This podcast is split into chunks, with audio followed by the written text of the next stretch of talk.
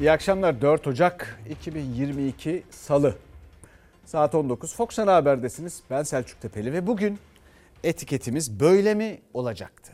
Böyle mi olacaktı? O kadar çok şey anlatan bir etiket ki. Yazacak çok şeyiniz vardır. Sadece bugünden değil dünden kalanlardan da aktarmak istediklerim var. Önemli tespitleri var izleyicilerimizin. Bizim olağanüstü bir izleyicimiz var gerçekten. Öyle ilginç açılardan bakıyorlar ki bunu haberlerimizin içinde de sizinle paylaşmaya çalışacağım.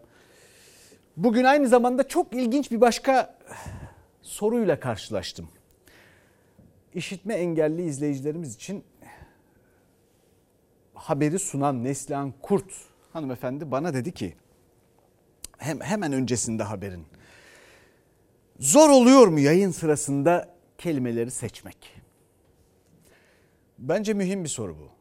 Ve buna ilginç olduğunu düşündüğüm bir cevabım var. Ama haber bülteninin içinde belki de sonuna doğru bu cevabı vereceğim. Bu soruyu sevdim. Ve kendimi ifade etmek istiyorum gerçekten de. O gerçi haberi hem seçimleri, kelime seçimleri açısından hem gördüğüm kadarıyla mimikleri, jestleri, e, anlatımı açısından benden daha iyi sunuyor gibi bana öyle geliyor. Hayranlıkla bir yandan da izliyorum. Birlikte burada bir haber bülteni anlatmaya, sunmaya çalışıyoruz. İlk haberimize geçelim. İlk haberimizin başlığı 2500'e mahkum. Kimden bahsediyoruz? Emeklilerimizden. Yetiyor mu emekli maaşınız? Şu hayat pahalılığında yetiyor mu bir sor bakalım. Bunları nereye götürüyorsunuz? Neydi? Şurada şu şey var. Atak, atak. Atık. Onlara mı götürüyorsunuz? Evet. Para mı alacaksınız karşılığında? Öyle verecekler tabii. Kaç para biliyor musun? Bir kilosu beş kuruş. 500 kuruş. 86 yaşındaki emekli belki de ekmek parasını çıkarabilmek için topladığı kartonları satıyor. Yoksulluk değil artık açlık sınırının da altında kalan milyonlarca emekliden sadece biri. Emekliye ek zam müjdesi gelmedi. %25,5 zam alacaklar. En düşük emekli maaşı ise 2500 liraya yükseltildi. Düşük maaş alan emeklilerimizle ilgili yeni bir alt sınır belirledik. Hiçbir emeklimiz 2500 liranın altında maaş almayacak. Ev kira boğaz sapı satın. Bir de dul kızın varsa elinde kaç para kalıyor? Kaç yaşındasınız? 86. Bu yaşta böyle uğraşıyorsunuz. Ee, uğraşmasan ne yapacaksın? Kaç lira maaşınız? Söylemeyeceğim. Muhtaç olmanın ağırlığıyla maaşını söyleyemiyor emekli. Ocak zammı yüzlerini güldürmeye yetmedi. Emekliler farklı illerde eylemler yaptı, faturalarını yaktı. Kabul etmiyoruz bu zamları. Tamam yeterli arkadaşlar. Zaten yanmışız. Düzlük kağıt yakmaz arkadaşlar. E, şimdiden sonra da doğalgazlar, her şeyler iki katını olmuş. Yeter mi? Marketlere girilmiyor. Hiçbir yere girilmiyor. Faturalara, gıdaya gelen zamlardan sonra %25,5'luk zammı yetersiz buldu emekliler. Zaten ümitleri en düşük maaşın asgari ücret kadar olmasıydı. Kabine toplantısından alt sınırın 2500 lira olması kararı çıktı. Asgari ücretle uçurum daha da derinleşti. Yani en az emekli maaşı bir asgari ücret kadar alt limit olmalıydı. Onun üstüne zamları almalıydık. O zaman kendimizi koruma altına almış olurduk. Yapılan zamdan sonra emekli maaşları yine asgari ücrete yetişemedi. Hatta en düşük emekli maaşıyla asgari ücret arasındaki makas daha da açıldı. 2021'de fark 1325 liraydı. Artık 1753 lira. Üstelik maaşı 2500 liraya tamamlanan çoğu emekli yıllarca zam alamayacak. Çünkü zam hesapları 2500 liradan değil gerçek maaşları üzerinden yapılacak. Bir kişinin maaşı 1300 lira olarak belirlenmişse %25 zam yapıldığında 1625 liraya çıkacak ama 2500 liraya tamamlanacak. 2022 yılının 1 Temmuz'unda enflasyon oranında tekrar yeniden bir zam yapıldığında 1625 liranın üzerine zam yapılacak. Bu oran 2500 lirayı geçmiyorsa şayet emekli aylığı 2500 lira almaya devam edecek. Zam aldık da görmeden gitti zam. Zam görmeden gitti. Yüzde 25 elektrik, yüzde 25 doğalgaz. Zamlar cebe girmeden gitti. Emekli hayat pahalılığının altında ezilmeyeceği bir zam istiyordu. Öyle olmadı. Cebimdeki paraya da bak. Pazara çıkacağım pazara çıkamıyorum. Ne alacağım ben burada bu parayla? Ne Kaç lira var? 70-80 lira param var. Ya yemin ediyorum ben bu insanın hali ne olacak bilmiyorum. Bitik bitik. Bitik. Bir izleyicimiz demiş ki dünden kalan bir mesaj bu. Asgari ücret ne demek? Erdal isimli kıymetli bir izleyicimiz. O kadar iyi bir tespit ki. Eğer asgari ücretin ne demek olduğu belliyse bu ülkenin emeklisini niye 2500 liraya açla mahkum ediyorsunuz? Şimdi bakalım en düşük emekli maaşı 1500 liradan 2500 liraya çıktı. Asgari ücret 2825 liradan 4253 liraya çıktı ama onu Şubat'ta alacak asgari ücretli. Henüz almadı. Bu arada eridi. Aradaki fark 1325 liraydı. Şimdi 1753 liraya yükseldi. Emekliyi düşünen var mı? Bir başka izleyicimiz diyor ki yine dünden Selçuk Bey size kaç defa yazdım. Bana da kızmış. Başımla beraber. Bu ülkede üreten işçi ve köylü, çiftçi hariç hep emekliden, memurdan bahsediyorsunuz. Ama yeter artık. SSK, Bağkur emeklilerinin bu ülkede yeri yok mu? Neden enflasyon farkı bu insanlara verilmiyor da başkalarına veriliyor sadece? Bu ülke kimle var olur? Üretenle, tüketenle değil. Üretenle var olur yani. Tüketenle değil demek istiyor. Hizmet sektörü olan işte bir, pek çok eleştirisi var ve işçi ve emeklileri için sert konuşun demiş kıymetli izleyicimiz. Elimden geleni yapıyorum. Tıpkı Neslihan Hanım'ın söylediği gibi kelimeleri seçmeye çalışıyorum. Ama üretenin teşvik edilmesi gerektiğinin altını bir kere daha çizelim. Fakat bu ülkede siz yani bu ülkenin hiçbir emeklisi hangi kurumdan nereye bağlı olarak emekli olduğu hiç önemli olmaksızın birbirinizin rakibi değilsiniz. Biz birbirimizin sahibiyiz. Birbirimize sahip çıkacağız. Onlar niye değil? Herkes niye değil? Yani ya hepimiz ya hiçbirimiz. Bu saatten sonra bu ülkede söylenecek şey budur. Memurlar için de aynı şey geçerli. Bir memur zammı gördük. Memur zammı sendikayı memnun etmiş gibi görünüyor. Sizi memnun etti mi? Soru bu. Bakalım sendika başkanı, memur sen başkanı ya da bu zammı yapanlar bu zammı memura anlatabilecek mi? Memurlarımızın maaşlarında toplamda %28 oranında bir artış yapıldı. Bununla kalmadık. Memurlarımızın Ocak ayındaki %5'lik toplu sözleşme dönem zammını %2,5 artışla %7,5 olarak uygulama kararı aldık. Ateşi almaya yeter ama közü söndürmeye yetmez. Tartışmaları bitirecek. Esas adım ise piyasadaki oluşturulacak istikrardır. Beklenti ekonomideki dalgalanmanın durması ve yükselen fiyatlar yeniden aşağıya inmesidir. Fiyatlardaki artışı sokak enflasyonunu işaret ederek hükümete seyyanen ek zam talebinde bulunan ama o talebi %2,5'da karşılık bulan Memur Sen Genel Başkanı yeni beklentisini fiyatların inmesi olarak açıkladı. Ne oldu Ali Yalçın? Hani seyyanen zam alıyordun? Sen buçuklara taktın. Üç buçukla başladın. Şimdi iki buçuğa düştün. Temmuz'da da bir buçuk fark alırsın. Kamu çalışanlarını yok etmek için elinden gelen ne varsa yapıyorsun. TÜİK'in açıkladığı Aralık ayı enflasyonuyla memur ve memur emeklisinin zam oranı %22,5 enflasyon farkı artı %5 oldu. Ama memurlar TÜİK'in değil sokağın enflasyonu dikkate alınmalı diyerek ek zam bekliyordu. Yetkili konfederasyon Memur Sen'in başkanı Ali Yalçın seyyanen zamda ısrarcıydı. Enflasyon farkının yansıtılması bizde alım gücünü yükseltmek anlamına gelmiyor. Buradaki enflasyon rakamının üzerinde bir şey yaptığınızda alım gücünü koruyacaksınız. Çünkü ilave iyileştirmeye ihtiyaç var. %5'lik toplu sözleşme dönem zammını %2,5 artışla %7,5 olarak uygulama kararı aldık. Böylece memurlarımızın maaş artış oranını %30,5'a çıkartarak onlara ilave bir sosyal destek sağlamış oluyoruz. 2022 yılında %7,5 artı 7'lik zam memurlarımızın ve emeklilerimizin ekonomik sorunlarını çözmekten uzaktır.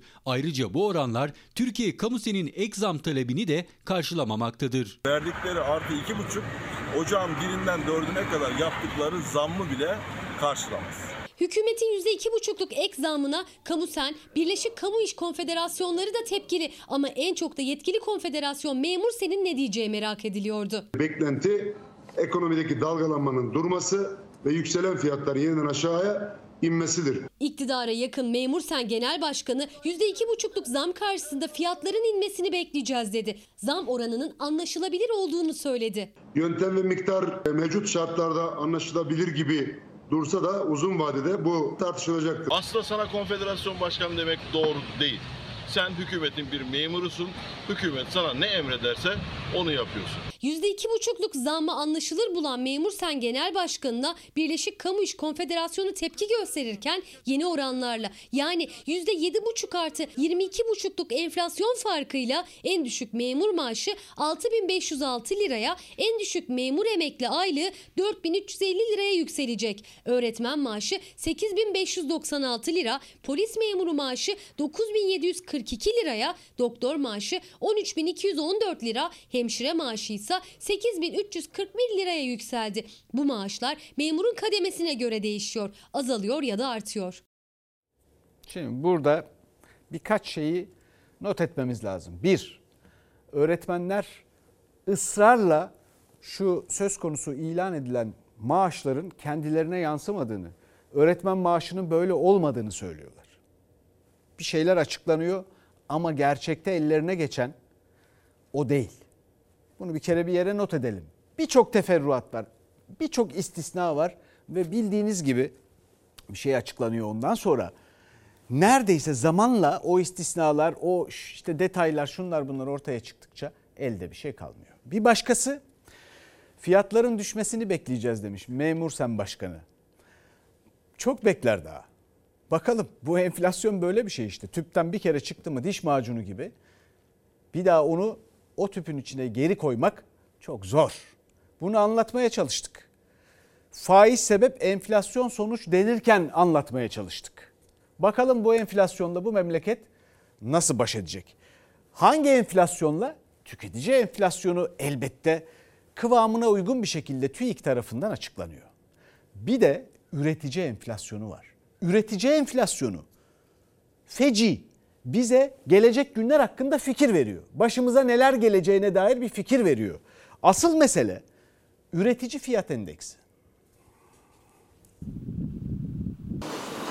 Geçmişe baktığımızda 94, 2001, 2019 bunlar durgunluk ya da kriz yılları üretici birebir yansıtamadı, zaman aldı maliyetlerdeki artışı tüketici fiyatlarına yansıtması. 94'te 2001'de olduğu gibi üretici enflasyonu tüketici enflasyonunun çok üstünde. %80'e yakın. Yani maliyetler son bir yılda neredeyse iki katına çıktı. Son 19 yılın rekor enflasyonu uzmanlara göre Aralık ayıyla sınırlı kalmayacak. Üretici enflasyonu mutlaka tüketici enflasyonuna yansıyacak. Ocak Şubat ve Mart aylarında tüketici enflasyonunun daha yüksek gelmesi beklenir. Zaten yılbaşı itibariyle doğalgaz, elektrik ciddi bir artış oldu.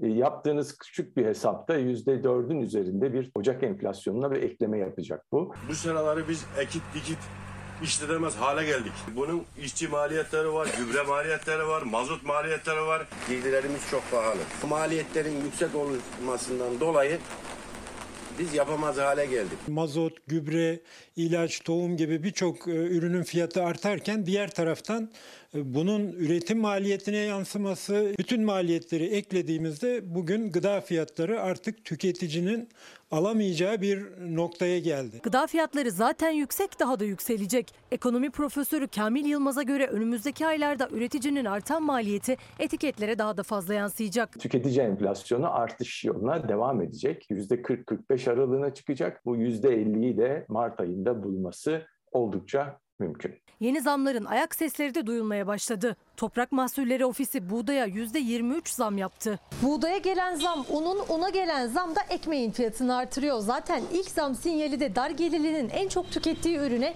ekmeğe geldi. Fiyatı zaten pahalıydı. Şimdi daha da artması bekleniyor. Yani en az 3,5-4 bekliyoruz. Moralimiz sıfır. Müşteriye karşı yani vatandaşa karşı adam 5 tane ekmek alıyor 15 lira veriyor. Ona mı yanalım? Kendi halimize mi yanalım? Üretici, tüketici, esnaf tarihin en yüksek enflasyon rakamlarıyla mücadele etmeye çalışıyor. Üretici enflasyonu, aylık enflasyonunda da tarihsel olarak üçüncü en yüksek artış. Şimdi bakalım. 1994 tüketici enflasyonu %125,5. Üretici %146,5. 2001 tüketici enflasyonu 68,5. Üretici enflasyonu 88,6. 2021'e bakalım. Tüketici enflasyonu %36,1. Üretici enflasyonu %79,9, %80. İki katı. Arada hiç böyle bir fark oluşmamış. İşte burada TÜİK'e sorulacak bir soru var. Böyle mi olacaktı? Aradaki fark niye bu kadar açık? Bir izleyicimiz demiş ki "Aa, memura yapılan zamlar bu kadarcık mı olacaktı, böyle mi olacaktı demiş. Bir başka izleyicimiz bazı sendika başkanları bundan birkaç ay önce Amerika'ya boşuna mı götürüldüler? Eh tabii böyle olacaktı işte o geziler. Elbette. İyi yakalamış izleyicimiz. Peki geçelim şimdi. Nereye geçiyoruz arkadaşlar? Öyle acayip haberlerimiz var ki gerçekten kafamda sıraya koymakta zorlanıyorum. Şimdi bir zam yapıldı biliyorsunuz. Osman Gazi Köprüsü başka köprülere de yapıldı. Gidiş geliş haline dönüştü. Bizim 10 yıllardır kullandığımız köprüler. Osman Gazi Köprüsü'nde %25 zam uygulamasına geçiliyor. Ve geçilmeden 3 dakika önce geçişler durduruluyor. Geçişler durduruluyor. Düşünebiliyor musunuz? Seyahat özgürlüğünü kısıtlıyorsunuz. Anayasaya aykırı. Ne için yapıyorsunuz bunu ya? Hakikaten bu haberde bunu ele aldık. Sonra bir takım açıklamalar filan. Acayip yani. Yani biz dedik ki bunu da gördük. gösterin tepki. Niçin açmıyorlar abi? 3 dakika var 3 dakika. Zamlı alacağız. Kornalar susmadı, tepki büyüktü çünkü %25'lik zamma dakikalar kala Osman Gazi Köprüsü'nde geçişler durduruldu. Zamlı tarife devreye girene dek bekletilen sürücüler çileden çıktı. Yeni Osman Gazi Köprüsü'nün geçiş ücreti 147 lira 50 kuruştan 184 lira 50 kuruşa çıktı. Bu görüntülerde zamdan birkaç dakika öncesine ait sürücüler gişelerde kuyruk oldu, geçişe izin verilmedi. Abi niye açmıyorsunuz? Haber ver. Haber ver. Niye açmıyorsunuz abi? Sürücüler o an yanıt alamadı. Dört gün sonra bu görüntülerin sosyal medyada yayınlanmasının ardından köprüyü işleten Otoyol AŞ'den açıklama geldi. Mağduriyet yaşayan sürücülere geçiş ücretlerinin tamamının iade edileceği açıklandı. Tamamen teknik bir aksaklıktan kaynaklanan bu sorun nedeniyle beklemek zorunda kalan araç sahiplerinden özür diliyoruz. Geçiş garantili köprüye geçen de geçmeyen de para ödüyor. Ancak dolara endeksli olan tek ücret köprü ücretleri de değil. Akaryakıt fiyatları da dolarla yükseldi. ÖTV yeniden devreye girdiği için dolarla düşmedi. Euro 20 lirayken biz bu benzini 11 liraya alıyorduk. Euro bugün 15 lira. Biz şu an benzin 13 liraya alıyoruz. Başka bir şey söylemeyelim. Vatandaşlarımız akaryakıta diğer ülkelerdeki fiyat artışlarına nispeten daha hesaplı bir tarifeyle erişebilmektedir. Şimdi burada önemli olan husus şudur. Avrupa'daki en ucuz Avro bazında tabii ki ülkeyiz akaryakıtta ama satın alma gücüne göre hesaplarsanız eğer Avrupa'nın en pahalısıyız. Ve bu yüzdendir ki zaten komşu ülkelerden, Bulgaristan'dan, Romanya'dan, Yunanistan'dan insanlar akın akın Türkiye'ye geliyorlar.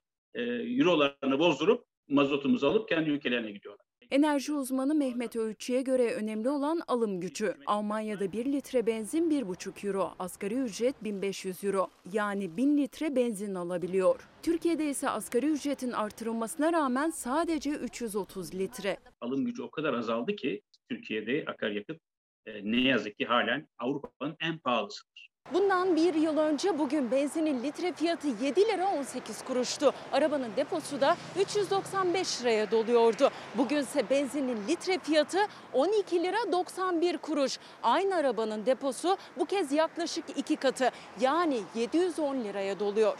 200 liralık koyduk. Işık yine sönmeyecek neredeyse. Alım gücü daha önemli tabii ki. Fiyatı önemli değil ama alım gücü düşüyor, benzin de yükseliyor yani. Tam tersi hareket ediyor. Alım gücü de ona beraber yükselse sıkıntı yok. Sürücüler söylenene değil cebine bakıyor. İpin ucu kaçmış vaziyette. Onlar anlatıyorlar biz dinlemiyoruz bile artık. Yani bu o kadar acayip ki şimdi paraları insanların ödediği bazısı da nakit ödedi. Paraları iade edeceklermiş. Ya o değil. Trafiği niye durdurdunuz kardeşim? Ya bunun cevabı var mı? İnanılır gibi değil ya. Bu nasıl bir açgözlülüktür ya? 3 dakikadan ne kazanacaksın kardeşim sen? Zaten bütün memleket 85 milyon insan vergisiyle şunuyla bunuyla geçmediği köprünün bile parasını ödüyor. Bir de 3-5 dakikadan durduracaksın da ondan sonra 3-5 kuruş para alacaksın. Bu nasıl bir şey ya?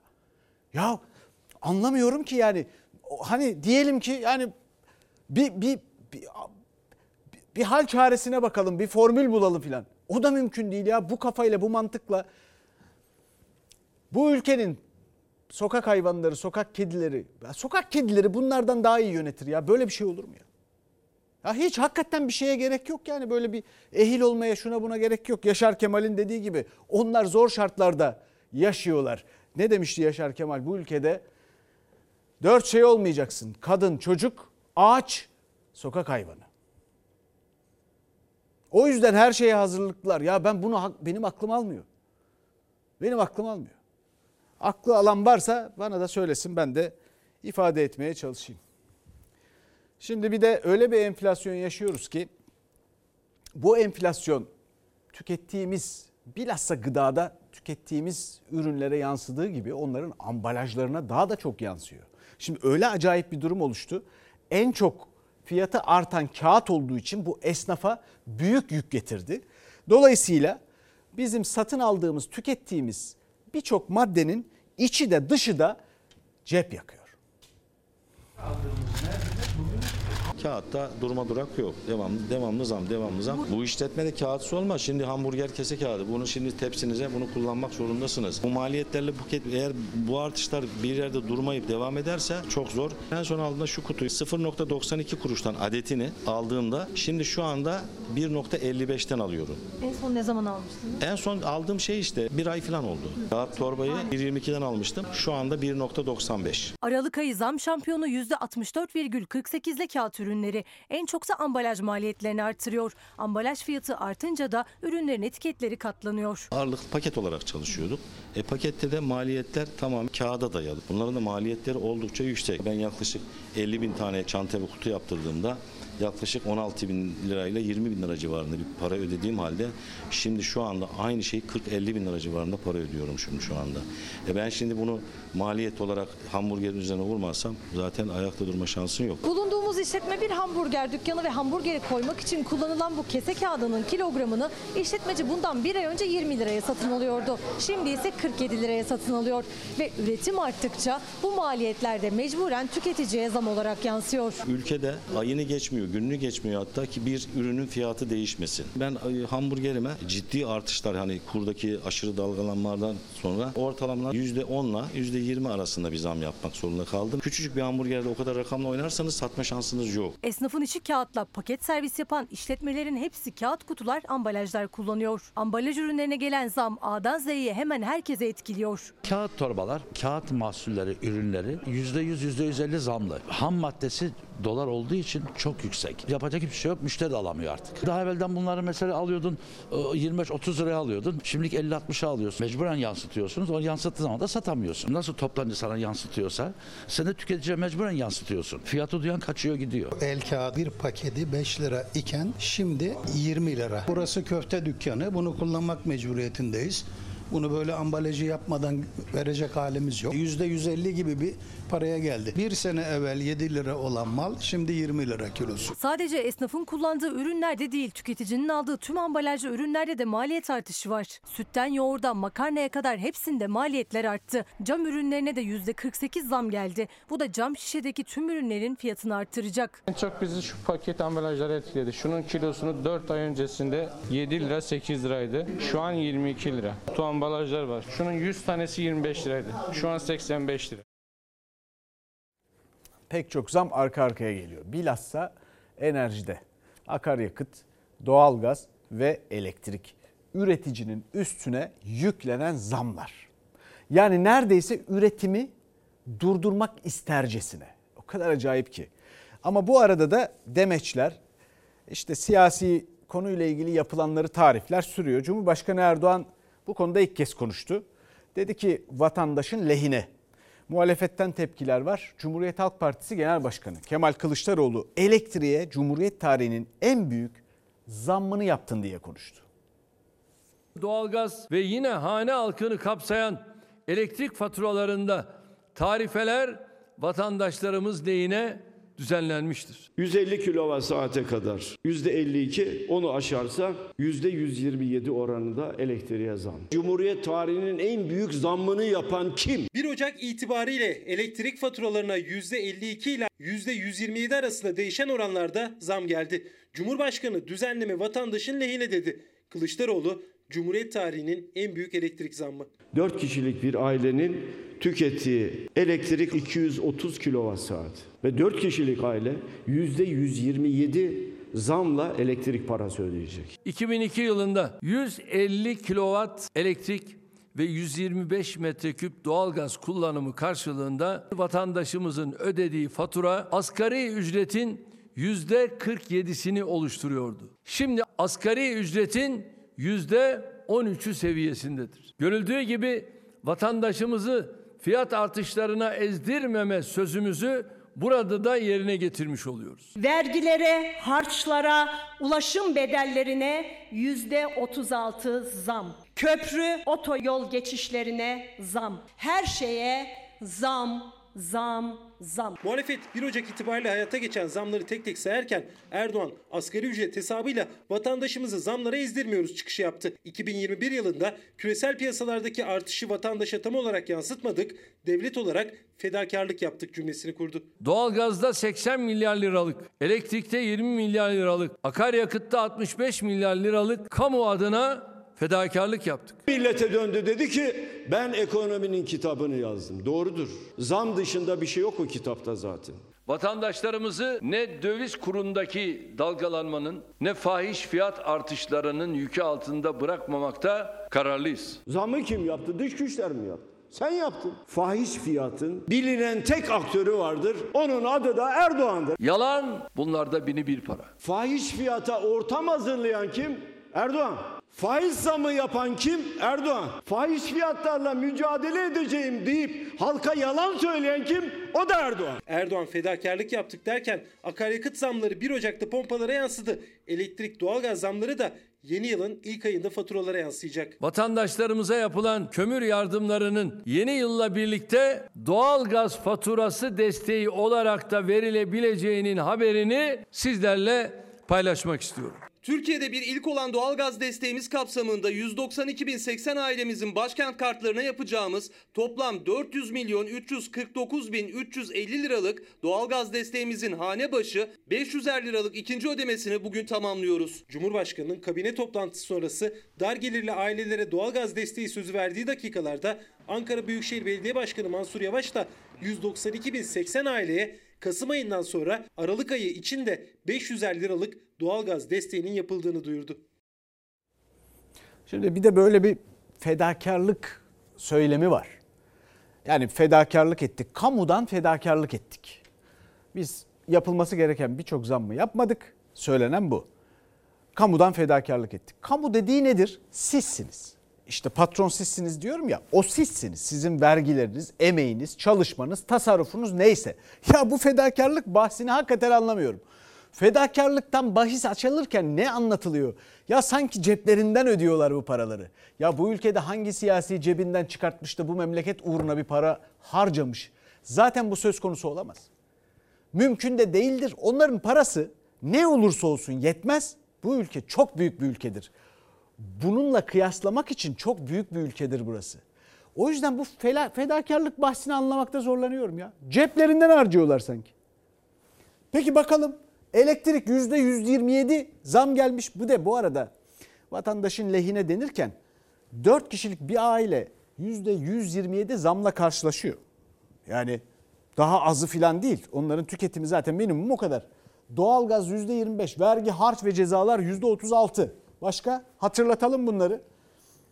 Motorlu taşıtlar vergisi %125, %25. Araç muayenesi %36. Ya 500 küsür lira araç muayenesi bu nasıl şey ya?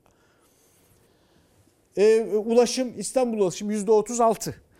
Şimdi bütün bunlara bakınca bir soru var. Eleştiriler de var ya soru şu. Sizin enflasyonunuz kaç?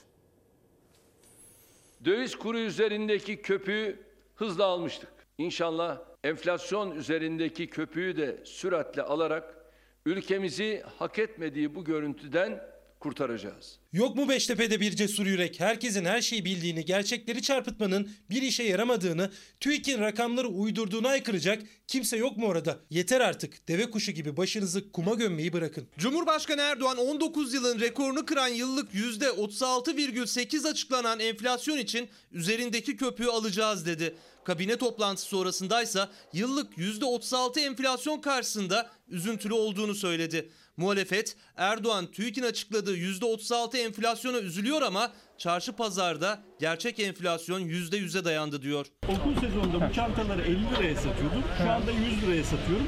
Ülkemizin önünde de bir enflasyon gerçeği vardır. Yüzde 36 olarak açıklandı. Vatandaşlarımızın böyle bir tabloyla karşı karşıya kalmasından dolayı üzüntülüyüz. Cumhurbaşkanı eğer hakikaten bu üzülmeyle olacaksa çok daha fazla üzülmesi lazım. %80'lik bir Türkiye enflasyon yaşıyor deyip buna üzülmesi gerekir. Sadece elektrikle ilgili. 230 kilowatt saatin faturası 370 lira oldu. Yani tüketim aynı kaldı vatandaşımız için fatura 160 lira arttı. Benzinde 1 Ocak 2021'de 50 litrelik bir depo 363 liraya doluyordu. 1 Ocak 2022'de 50 litre oldu 649 lira. Nereden nereye? Kağıdını bir ay önce 20 lira 25 liraya satıyorduk. Şu anda 60 liraya satıyoruz. Karımız yok.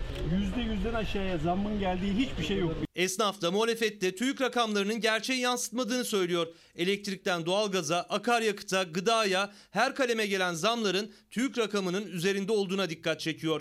TÜİK'in açıkladığı oranın bile AK Parti'nin 2002'de iktidara gelirken devraldığı enflasyonun kat be kat üstüne çıkmasına. Adalet ve Kalkınma Partisi hükümetleri %29,7 e, tüketici fiyat enflasyonu aldı. Şimdi %36'ya getirdi. Bunlar baskılanmış olmasına rağmen. İkincisi %30,8 ile aldığı üretici fiyat artışını da %79,9'a getirdi. Enflasyon oranının bu derece yüksek çıkmasında küresel emtia fiyatlarındaki ve üretim maliyetlerindeki artışın ötesinde döviz kurundaki dalgalanmanın da etkisinin olduğunu biliyoruz. Dolar 18 lirayken benzin 11 liraydı. Şimdi dolar 13 liraya düştü. Benzin de 13 lira.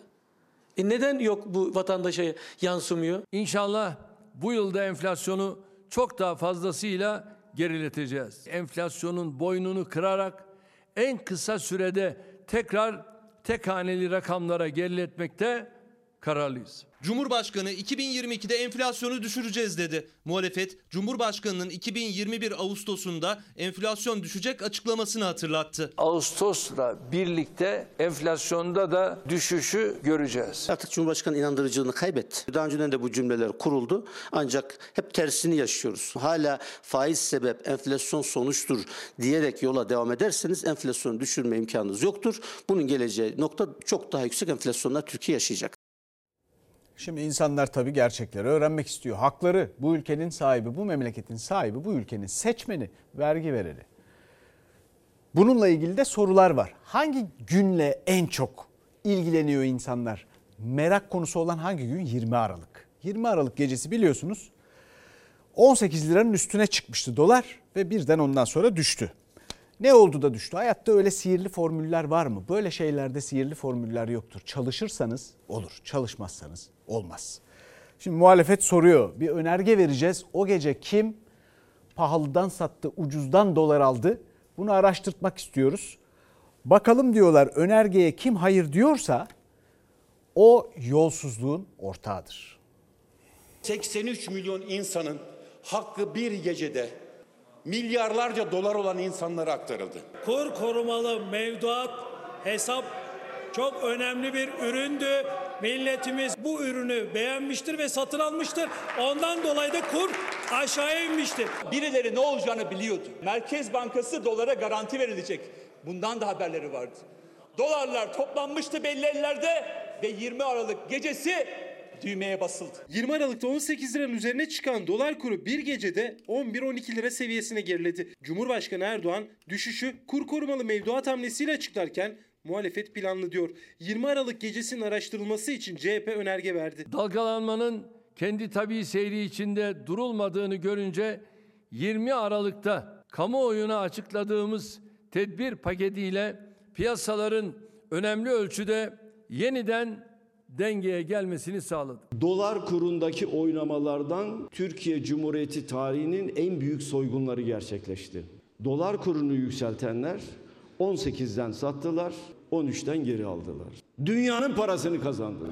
Ekonomik temelden ve teorik gerçeklerden kopuk kur ve fiyat artışları ülkemizin belini kırmak, huzur ve refah ümitlerini kesintiye uğratmak için projelendirilmiştir. Kendisini milliyetçi ve ülkücü olarak kabul eden çakmalar her türlü desteği veriyorlar. 15 liradan, 16 liradan, 17 liradan dolarını alanlar var. Kim bunlar? Büyük finansörler değil. Niye? Biliyor çünkü. Aklı başındaki bir finansör Türkiye'de bu işlerin bir şekilde döneceğini bilir. Ama çarpılan kim oldu? Küçük yatırımcılar. Burada milyarlarca dolar vuranlar var. Yok mu diyorsunuz? Gelin beri yoksa o zaman ortaya çıkaralım. Niye çekiniyorsunuz? Bu önergeye kim hayır diyorsa o yolsuzluğun ortağıdır. Hazine Bakanı kurdaki düşüşle küçük yatırımcı çarpıldı demişti. CHP'nin 20 Aralık gecesi yaşananlar araştırılsın önergesi reddedilirken faiz tartışması da sürüyor. Bir Müslüman olarak naslar neyi gerektiriyorsa onu yapmaya devam edeceğiz. Merkez Bankası'nın politika faizi düştü doğru. Peki diğer faizler? Devletin 5 yıllık borçlanma faizi. Eylül ayından bu yana %17'den %25'e çıktı. CHP Genel Başkanı ne derse desin, Türkiye büyüyecek, yatırım, üretim, ihracat, istihdam, cari fazla seferberliğiyle taşlanacaktır. Bahçeli'ye de söyleyeyim. Senin milliyetçilik de ortada gezmenden de hoşlanmıyorum. Hiçbir ülkücü haramzadelere hizmet etmez. 225 milyar 368 milyon dolarlık ihracatla Cumhuriyet tarihinde ilk defa küresel ihracattan aldığımız payı yüzde birin üzerine taşıdık. Bir yanda kur, faiz tartışması, diğer yanda Cumhurbaşkanı Erdoğan'ın ihracatta rekor kırdık açıklaması. Merkez Bankası da ihracat talimatı yayınladı. İhracatçıya ihracat gelirinin %25'ini Türk lirasına çevirerek bankaya yatırma zorunluluğu getirildi. Şimdi burada iki önemli soru var. Bir, ihracatçıya %25 Türk lirasına dönme kendi cirosunun bu arada yaptığı ihracat bedelinin, karının değil, ihracat bedelinin %25'ini Türk lirasına çevirme zorunluluğu getirdiğinizde bu serbest piyasa ekonomisine uygun mudur? Bir. İki, Cumhurbaşkanı Erdoğan dedi ki 205 ülkeye Türk lirasıyla ihracat yaptık. Ya o ithalat olmayacak mıydı? İthalatı Türk lirasıyla yapmak marifet. Bize döviz lazım. İhracatı böyle yaptıysak bizi kandırmış olmasınlar. Şimdi geçelim.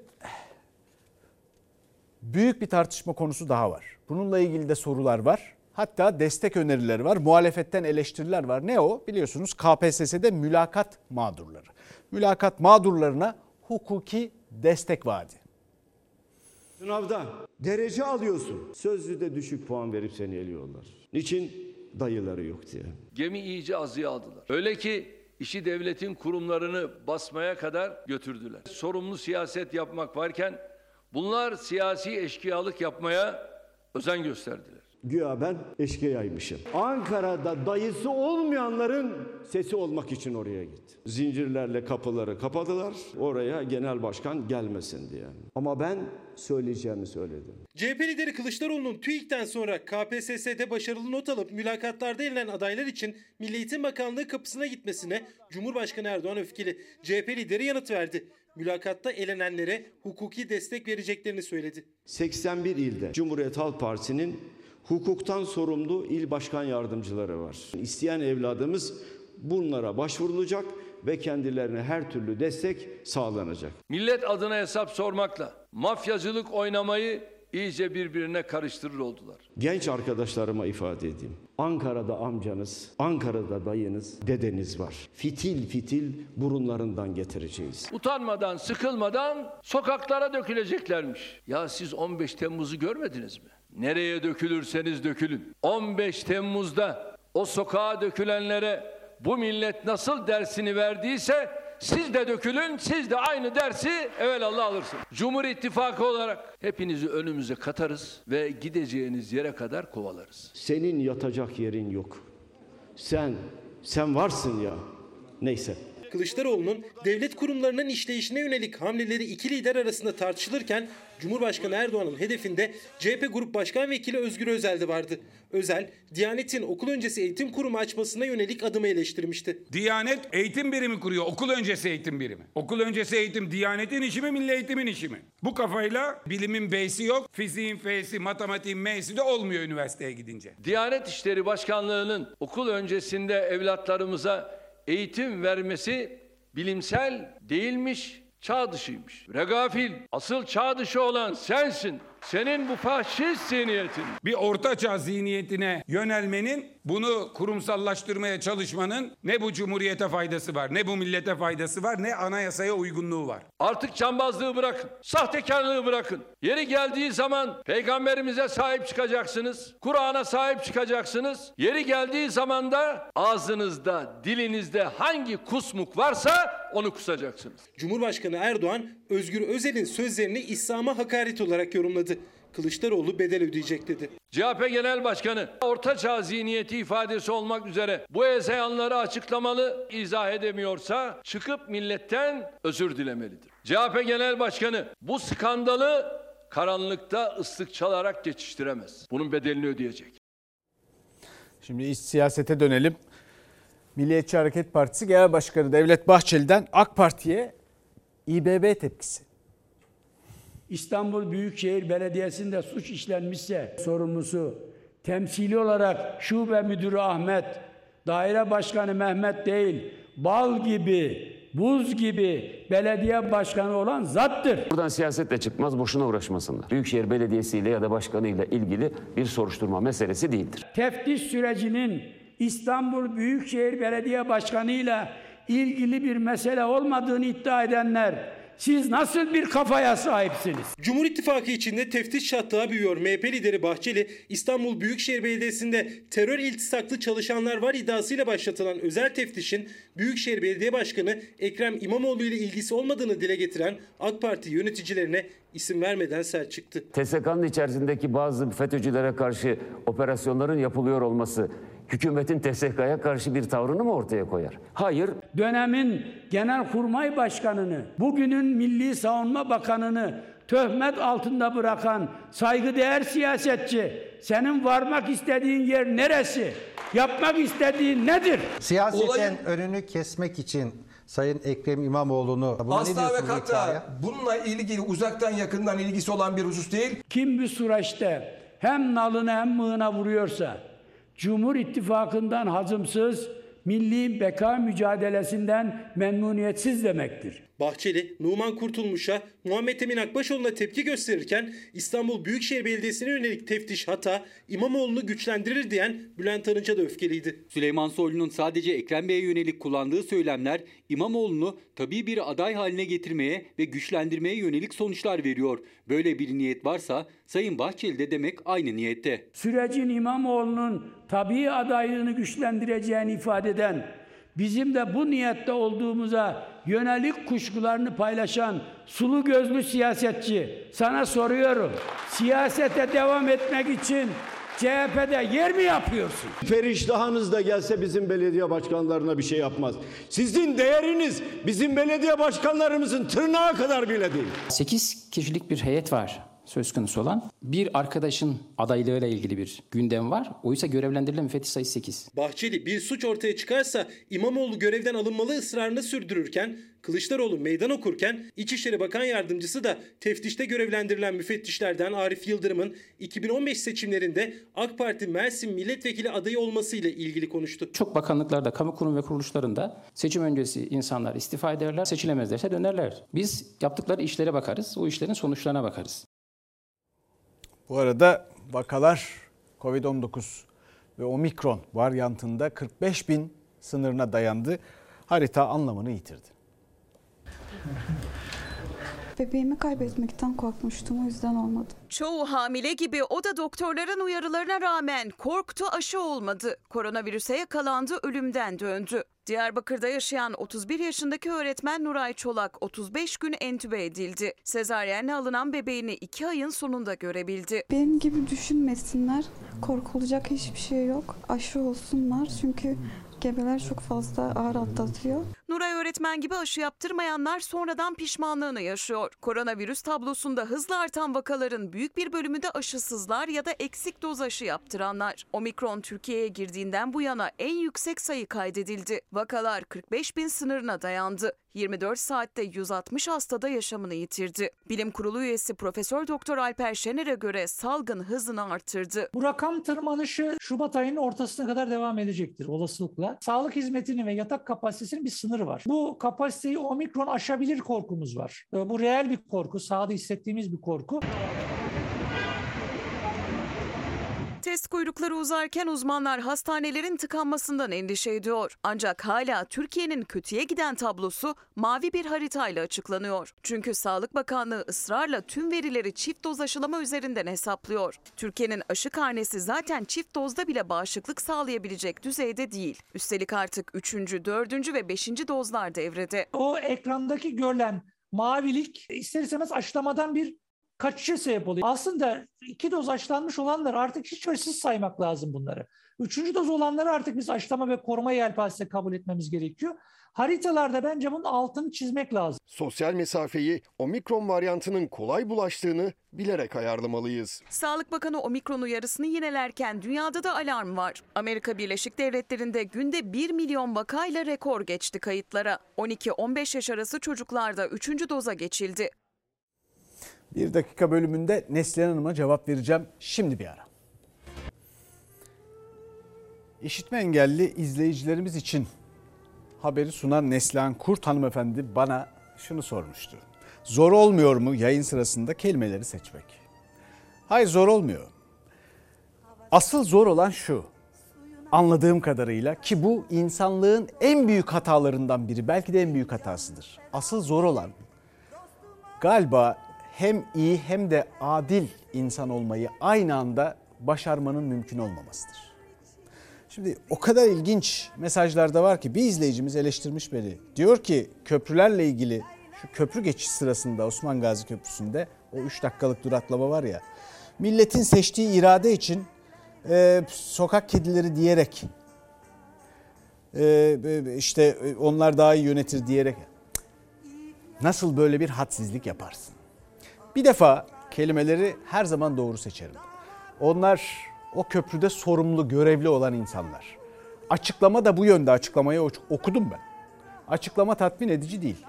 Kaldı ki milletin seçtiği irade için hiçbir zaman böyle bir şey kullanmadım. Patron sizsiniz diyen daima benim. Milletin seçtiği iradeye herkes saygı göstermek zorunda. Ama oradaki görevliler yanlış bir karar vermişler. Verdikleri kararlar konusunda eleştirme hakkına sahibiz. Onların bağlı olduğu en üst makam diyelim ki Ulaştırma Bakanlığı artık millet seçmiyor biliyorsunuz. Öyle de bir mesele var. Neyse mesele budur. Bu akşamlık bu kadar yarın görüşmek üzere. İyi akşamlar. Bir başkadır benim memleketim. Lay lay lay lay lay la la la